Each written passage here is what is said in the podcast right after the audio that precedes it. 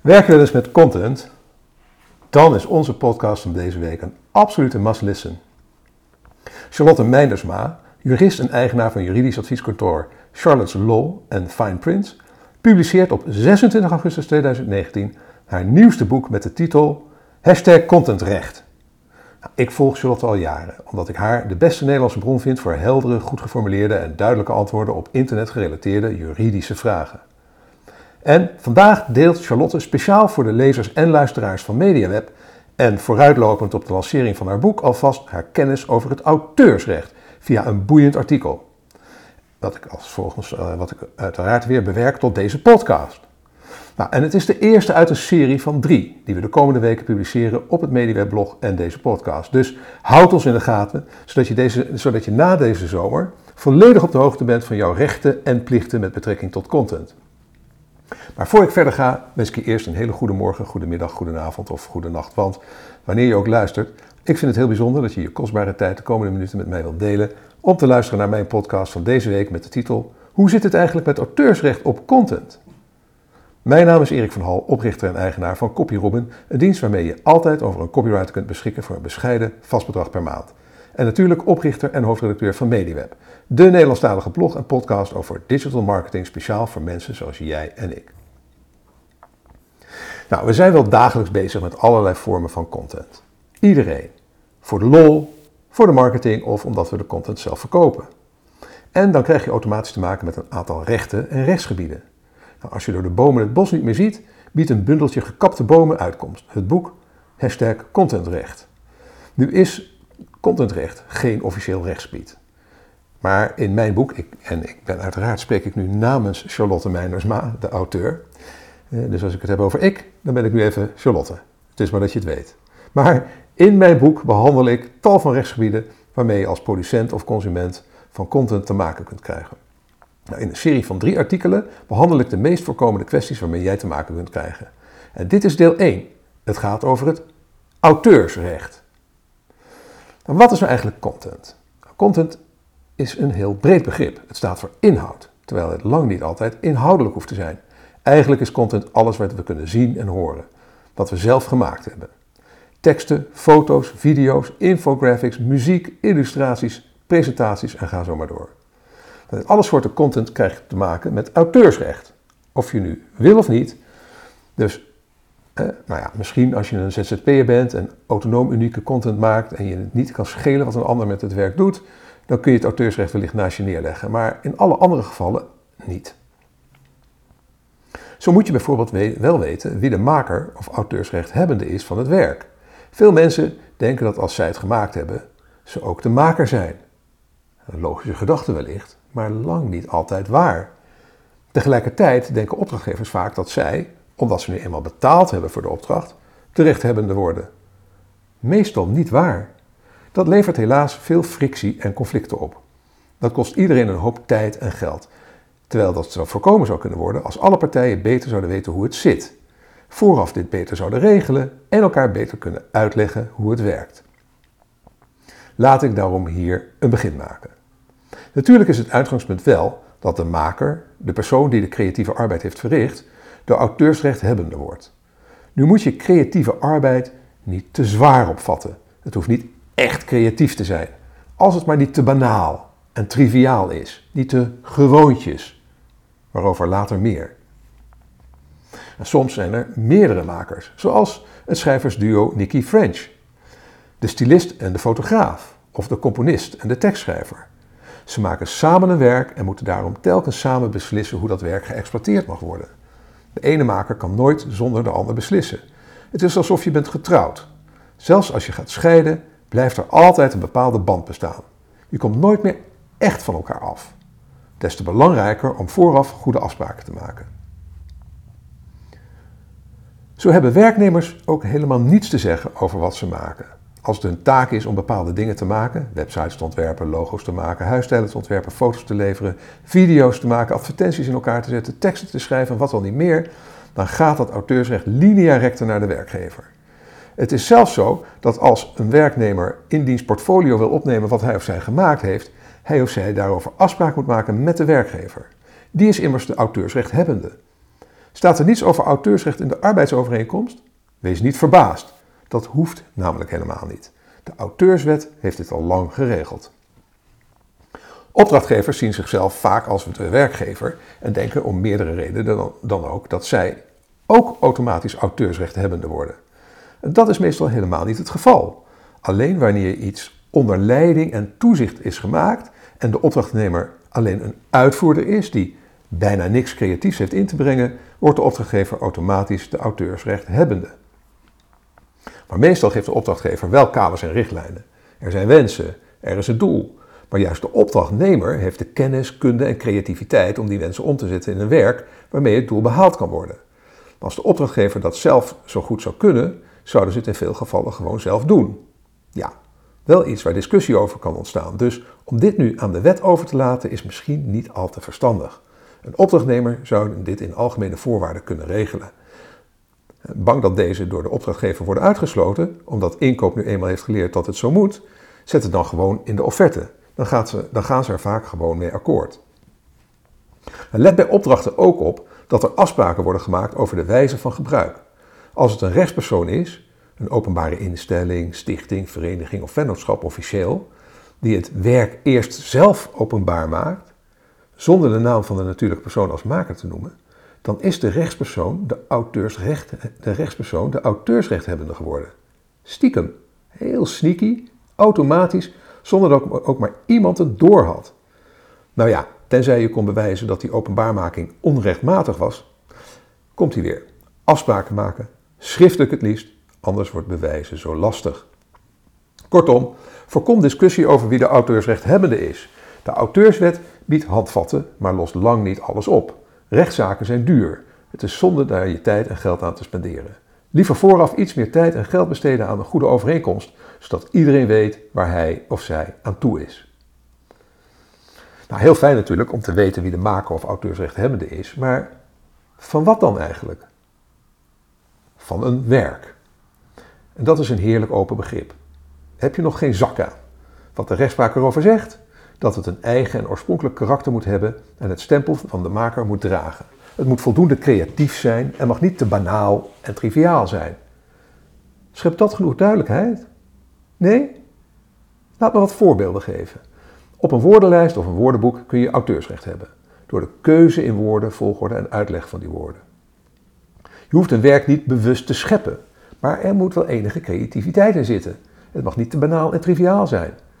Dit was onderwerp van gesprek tijdens de jarenlange procedures over het boek De Enstra-tapes, waarbij twee journalisten de achterbankgesprekken van de vermoorde Willem Enstra hadden uitgewerkt en in een boek hadden uitgegeven.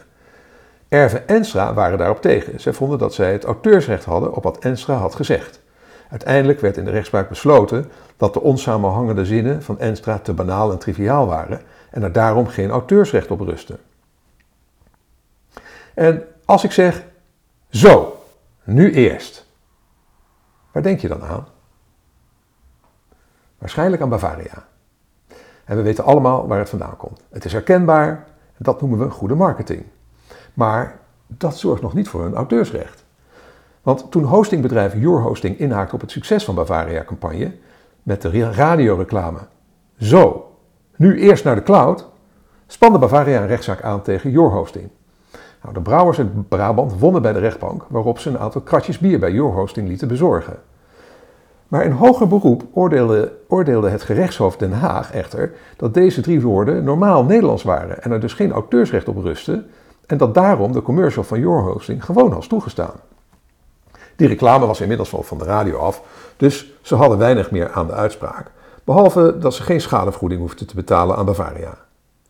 Bavaria had te vroeg gejuicht en Your Hosting had een goede vrijdagmiddagborrel. Foto's. Die worden meestal voldoende creatief gevonden. Of ze nu met een telefoon zijn gemaakt of met de duurste camera die je kunt verzinnen, het maakt niet uit. Alleen foto's waar geen creatieve keuzes in terug te vinden zijn, daar rust geen auteursrecht op. Denk aan de pasfoto voor een identiteitsbewijs. Daar zitten zoveel regels en richtlijnen aan vast dat er geen ruimte meer is voor ook maar een pixel aan creativiteit. Ook zogenaamde packshots, productfoto's op een witte achtergrond, gewoon goed uitgelicht, geschikt voor catalogie, waar misschien veel werk in zit, maar die zeker niet creatief zijn, daar rust geen auteursrecht op. Maar al die influencers die op hetzelfde event zijn en daar van dezelfde tafel met producten een foto maken, waarbij die foto's allemaal min of meer hetzelfde zijn, daar rust wel auteursrecht op. Misschien slechts een lage bescherming omdat de foto's eenvoudig zijn, maar het is wel een auteursrecht. Iedereen mag zich door een ander laten inspireren. Stijlen en ideeën mogen gewoon worden overgenomen, want daar rust geen auteursrecht op. Daarom zijn concepten en formats ook lastig te beschermen. Iedereen moet binnen een bepaald idee zijn of haar eigen gang kunnen gaan. Dat wil natuurlijk niet zeggen dat sommige mensen niet irritant dichtbij komen. Copycats noem ik ze ook wel. Ze maken net geen inbreuk op auteursrecht, maar maken wel gebruik van het succesvolle idee of de succesvolle stijl. Niks aan te doen? Nou ja, iemand erop aanspreken kan altijd, niet zozeer op juridisch vlak dus.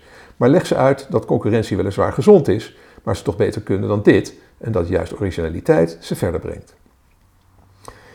Dan is er nog, dan is er juist voor iedereen meer namelijk. En vergeet de boosheid en zoek naar een creatieve oplossing. En weet je nog al die drukte vanwege de DSM-richtlijn, omdat vanwege het zogenaamde uploadfilter memes niet meer toegestaan zouden zijn? Allemaal lulkoek. Memes, parodieën, citaten, ze zijn juist expliciet wel toegestaan. Nee, niet altijd door een machine te herkennen, dat zal nog wel eens tot problemen leiden. Ons auteursrecht kent overigens nog meer uitzonderingen. Pers mag in sommige gevallen bijvoorbeeld berichten uit andere pers ongevraagd overnemen. Moet ze wel keurig aan bronvermelding doen natuurlijk. Daarnaast kun je citeren. Moet er wel een geschikt doel zijn, zoals een aankondiging, beoordeling, polemiek, wetenschappelijke verhandeling of vergelijkbaar doel. Geen versiering dus. Dat maakt het gebruik van afbeeldingen als uitgelichte afbeelding vaak lastig, want wanneer je geen toestemming hebt voor het gebruik daarvan, die uitgelichte afbeelding namelijk niet voldoet aan een van de doelen, maar uitsluitend dient ter versiering. Bovendien wordt het vaak veel groter gebruikt dan nodig. Een ander criterium is namelijk dat er niet te veel overgenomen mag worden. Alleen zoveel als maatschappelijk aanvaardbaar is. En natuurlijk mogen naam en bronvermelding niet ontbreken. Mag de titel van het werk niet worden aangepast en mag het werk ook niet te veel gewijzigd worden. Maar een grapje moet kunnen, daarom mogen parodieën, memes en satire ook. Ook hier moet het allemaal wel weer maatschappelijk aanvaardbaar zijn. Wat we nu oké vinden, vinden we over tien jaar misschien wel te ver gaan. En door gebruik te maken van beperkingen op het auteursrecht kun je op een handige manier gratis gebruik maken van bestaand werk, zonder dat je daarvoor toestemming nodig hebt. Wel opletten dat je binnen de lijntjes kleurt, anders heb je alsnog een schadevergoeding aan je broek hangen. Maar met toestemming mag alles. En wil je geen risico lopen, dan zorg je dat je rechtmatig aan content van anderen komt, zodat je het kunt gebruiken op de wijze die je wil.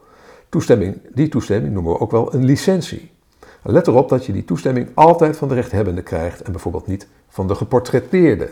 De geportretteerde heeft tenslotte het auteursrecht niet. Geen zin om in gesprek te gaan, maak dan gebruik van werken waar vooraf een licentie voor is gegeven. Denk bijvoorbeeld aan het systeem van Creative Commons, waarmee je zes vaststaande licenties kunnen worden gemaakt. Iedereen mag werken met een Creative, Creative Commons licentie gratis gebruiken. Fotosite Flickr stond bijvoorbeeld altijd bekend om de foto's met een dergelijke licentie. Maar via creativecommons.org, link in de blogpost, zijn nog veel meer bronnen te vinden. Daarnaast zijn er natuurlijk veel betaalde stocksites voor foto's, illustraties, vectorbestanden, muziek en wat dan niet meer. Let wel altijd goed op de licentie. Pas deze bij de wijze waarop je het wil gebruiken. Een licentie is bijvoorbeeld niet altijd geschikt om er een werk mee te maken dat vervolgens aan een opdrachtgever wordt gegeven om te gebruiken. Altijd goed blijven opletten dus. Nou, het leven van een contentmaker of een contentgebruiker gaat dus niet over rozen. Er is veel waar je aan moet denken bij het maken en gebruiken van content. Bij het andere toestemming geven om content te gebruiken en bij samenwerkingen. Het lijkt soms ook een groot grijs gebied te zijn.